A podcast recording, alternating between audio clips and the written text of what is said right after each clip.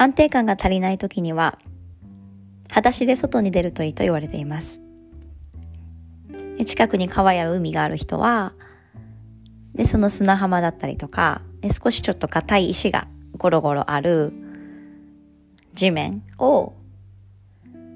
怪我をしない程度に歩いてみるのも、また足の裏の感覚を磨くのに、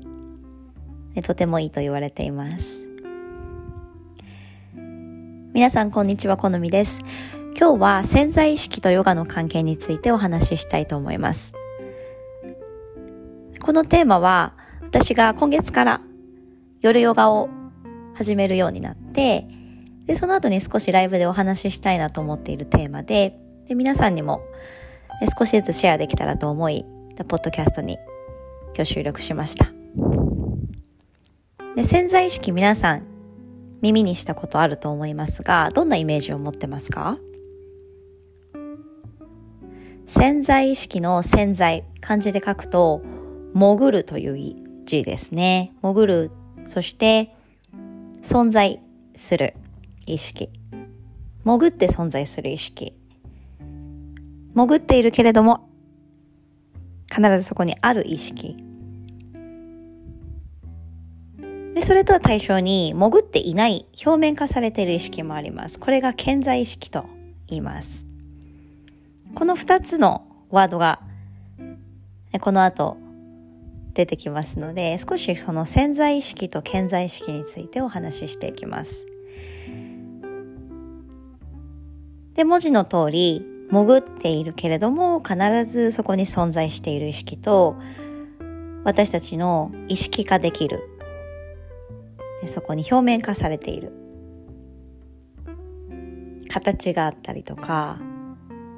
色がついていたりとか認識できる意識。でその2つの意識。潜っている意識と表面化されている意識。どちらが多いか割合が。潜っている意識の方が多いと言われています。圧倒的に圧倒的に多い。その割合は9割と言われています。なので私たちが五感を通じて、時には第六感を通じて、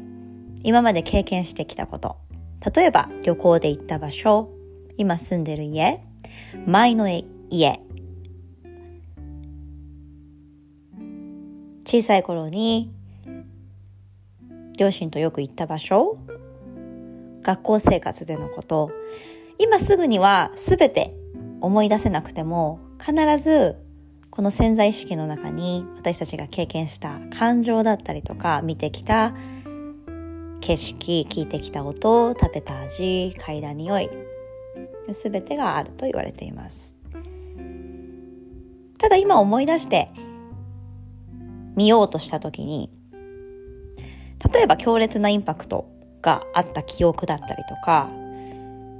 すべて思い出せるわけではないので、私たちは、あ、ここが楽しかったなとか、あ、ここのレストランが美味しかったなとか、前に住んでた家から見えた景色はこうだったなとか、なんとなくこう思い出、ぼんやりと思い出すことはできますが、一つ一つ、あの、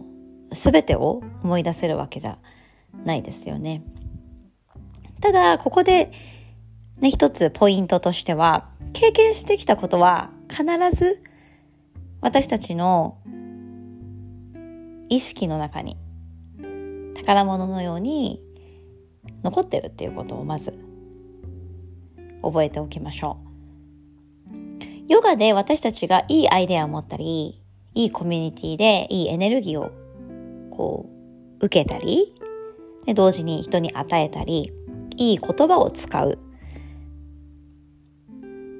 ね、ここでいいっていうのはあのエネルギーが高いっていう意味ですね。美しい言葉だったりとか美しい表現。ポジティブな表現。嘘偽りがない表現。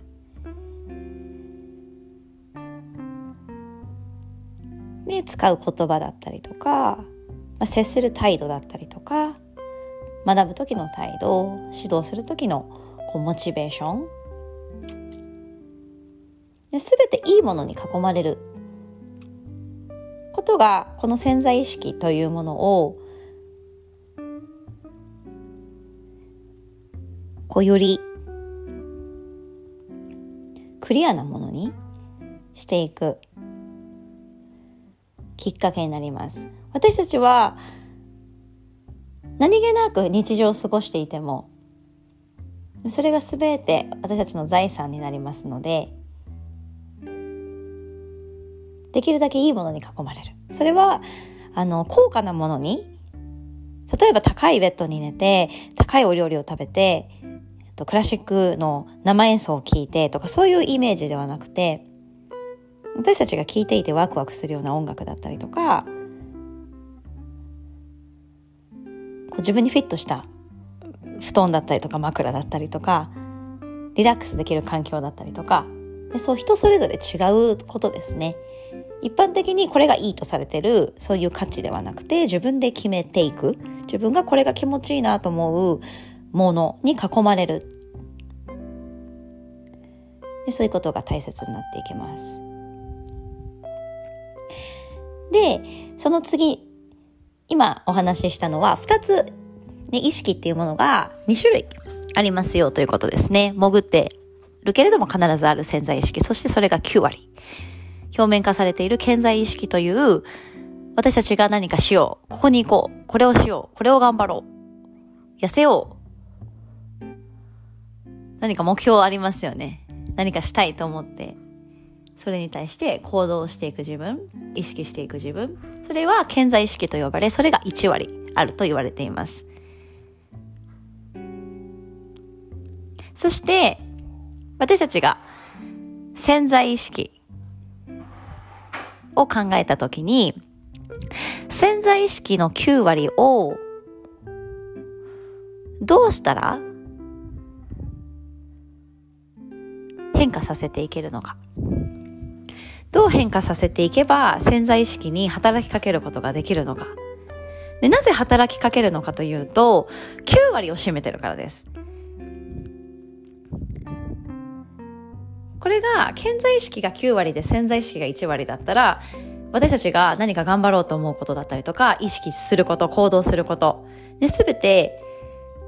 ね、それが表面化されて、それをいちいち私たちはこうコントロールすることで、例えば目標に近づいたりとか、夢を叶えたりする。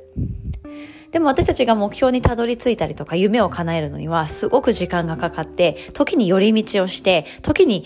例えば諦めたくなったりとか挫折したくなったりとか、そんなね簡単に手に入れるものではないんです。簡単に入るものではないんですが、そこに1ミリでも2ミリでも近づきたいと思う中で、潜在意識に働きかけることで、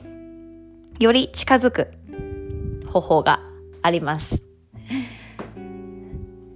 で、そのためにまず潜在意識の性質と傾向。どういう性質を持っているのか、どういう傾向があるのか。それはですね、潜在意識は常に変化したくないという性質を持ってます。常に私たちがそのままでいい、そのままでいいんだよっていうことをもう無意識の中で変わらなくていい、変化しなくていい、ね、常にそういうサインを送ってきます。それも私たちが意識的ではないところで。まずその性質があるんだっていうことを、あのー、皆さん少しこう覚えておいてください。ね、少しここで私は意外でした。あのー、意識、潜在意識っていうものっていうのは、私たちが何か前に進むために、ね、いろいろ成長させてくれる？だから変化を好み、いろいろこう刺激的なものを私たちの中に、これもやってみたらいいんじゃないか、これもやってみたらいいんじゃないかっていうふうに、ちょっとこう、あの、葉っぱをかけるじゃないですけど、まあ、そういう意識があるのかなっていうイメージがありました。潜在意識。で、その、えっと、刺激に対して私たちは、あの、どれだけ自分の体だったりとか、あの、行動だったりとかを変えられるのかなっていうふうに、ちょっと組み立ててたんですが、すごく、ものすごく意外でした。潜在意識というものは変わりたくないと思ってます、常に。変わろうとすると、あの、引っ張ります。私たちの足を引っ張って、変わらなくていいんだよっていうのを何回も何回も言ってきます。でも私たちの健在意識だったりとか何か変わりたいと思ってる常に進化したいと思ってる今日より明日明日より明後日の方がよりいい人生を歩みにより目標に近づき夢に近づくでなんで潜在意識っていうものがこの足を引っ張るのか私たちの成長をと止めようとするのか変化したくないと思うのか。っていうのは私たちが生きるっていうことにすごく密接な関係があります。生きるということ。生存するということ。危険がない状態にこう向かわせるためですね。私たちが普段生活していてなんとなく私たちの中で、うんと、危険な場所にはもちろん行かないですし危険だなと思った例えば出来事から少し意識的になってこれは気をつけようって思いますよね。これを、うんと、例えばなんだろう、うんと、自転車を漕いでいてちょっとぼーっとしてたなと思って誰かに当たりそうだったりとか車にぶつかりそうになったらあちょっと自転車を乗るのをやめて歩いていこうって思ったりとか、まあ、そういった、あの危険と潜在意識っていうものがもうあのすごく密接な関係があるということ。で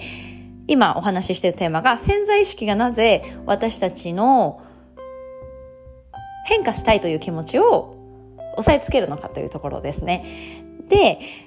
でそれが生存し続けるためっていうふうに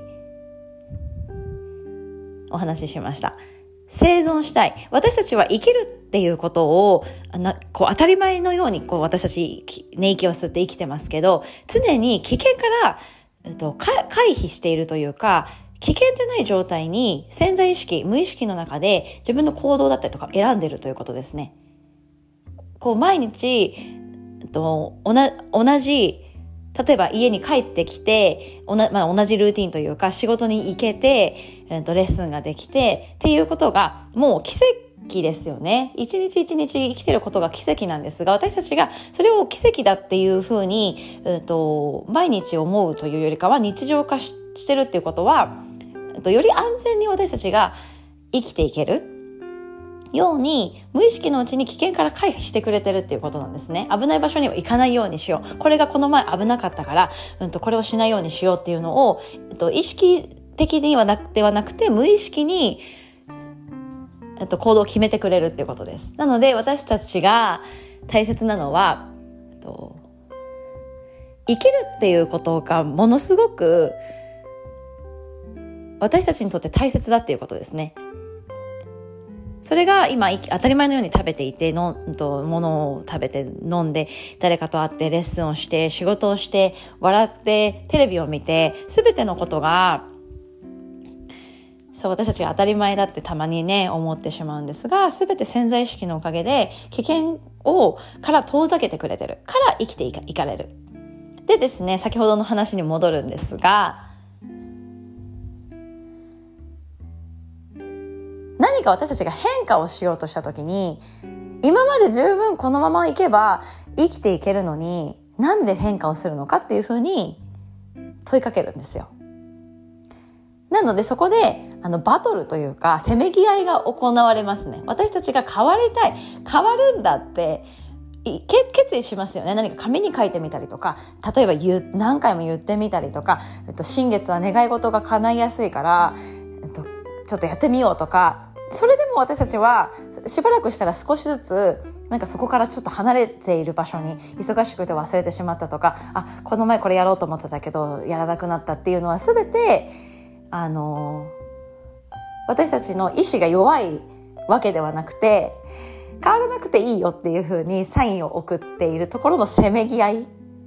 なんですね。まずそれを、えーとこう自分の中でうまく情報として取り入れるとなんで頑張れないんだろうっていうふうに思うっていうその自分をちょっと責めたり責めたりとかなんでこれ続けるって言ってたのにできないんだろうっていうことに対して少し和らぎませんか？私はねそこすごくヨガと関係してるなと思いました。まず自分の意志が弱いから目標を達成できないんだっていうところにうんと、陥らないっていうことがものすごくあの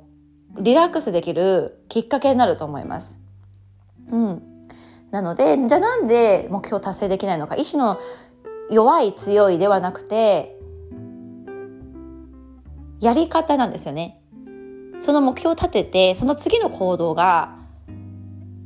大切になってきます。で潜在意識の性質をうまく使って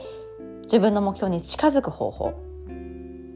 で今日のポイントはまず潜在意識と潜在意識2種類の意識の割合とその性質そして9割を占めている潜在意識の中でその潜在意識っていうのは生存ですね。ムーラダラチャクラとつながりがあります。土のエネルギーがありましたよね。土のエネルギーは変化をしないどっしりと重いエネルギー。ムーラダラチャクラ。一番下にある私たちのブランディング安定感そして衣食住生存するためのエネルギー。でそしてそのムラダラチャクラそして月の土のエネルギーですね失礼しました土のエネルギー変化を好まない。っていったところと潜在意識の重さというか生存し続けるっていうこと。そして私たちが普段当たり前のようにこう生きていけるのが危険から遠ざけてくれるっていうその危険を回避してくれる。危険から常に守ってくれる。っていうところの働きをしてくれるということ。あとは私たちが何か変化をしたい、えっと、向上したい。進化したい。って思った時にこの潜在意識とのせめぎ合いが行われます。そして私たちの意志が弱い強い。にかかわらず私たちは常に立てた目標から、ね、少しずつ遠ざかってしまいます。立てた目標書いた目標言った目標っていうところから、えっと、少し目を離すと、ね、スルリとこう抜けていってしまう。それは意志の弱い強いのこう話ではなくて潜在意識をこううまく性質を理解してその性質を少しずついい風に発展させていくこと。でそれそれとヨガの練習っていうのがとても密接な関係があります。でこれまたあの次の火曜日のヨガのライブでお話ししようかなと思いますのでその後またあのー、そうですね。